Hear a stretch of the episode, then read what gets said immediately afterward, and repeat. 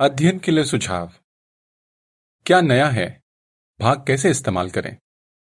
जो भी नए लेख और वीडियो आते हैं, वो जेडब्ल्यू लाइब्रेरी और जेडब्ल्यू डॉट ऑर्ग के क्या नया है भाग में पाए जा सकते हैं।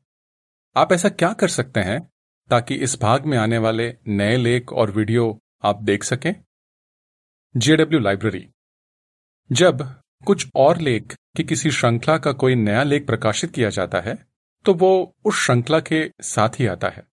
इसीलिए जब क्या नया है, भाग में कोई श्रृंखला दिखाई देती है तो आप उसे डाउनलोड कर सकते हैं। उसे खोलने पर अगर आप तारीख पर क्लिक करें तो नया लेख सबसे ऊपर आएगा, जिसे आप पढ़ सकते हैं।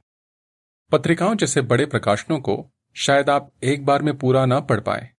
ऐसे प्रकाशनों को आप पसंदीदा जानकारी फेवरेट्स में डाल सकते हैं।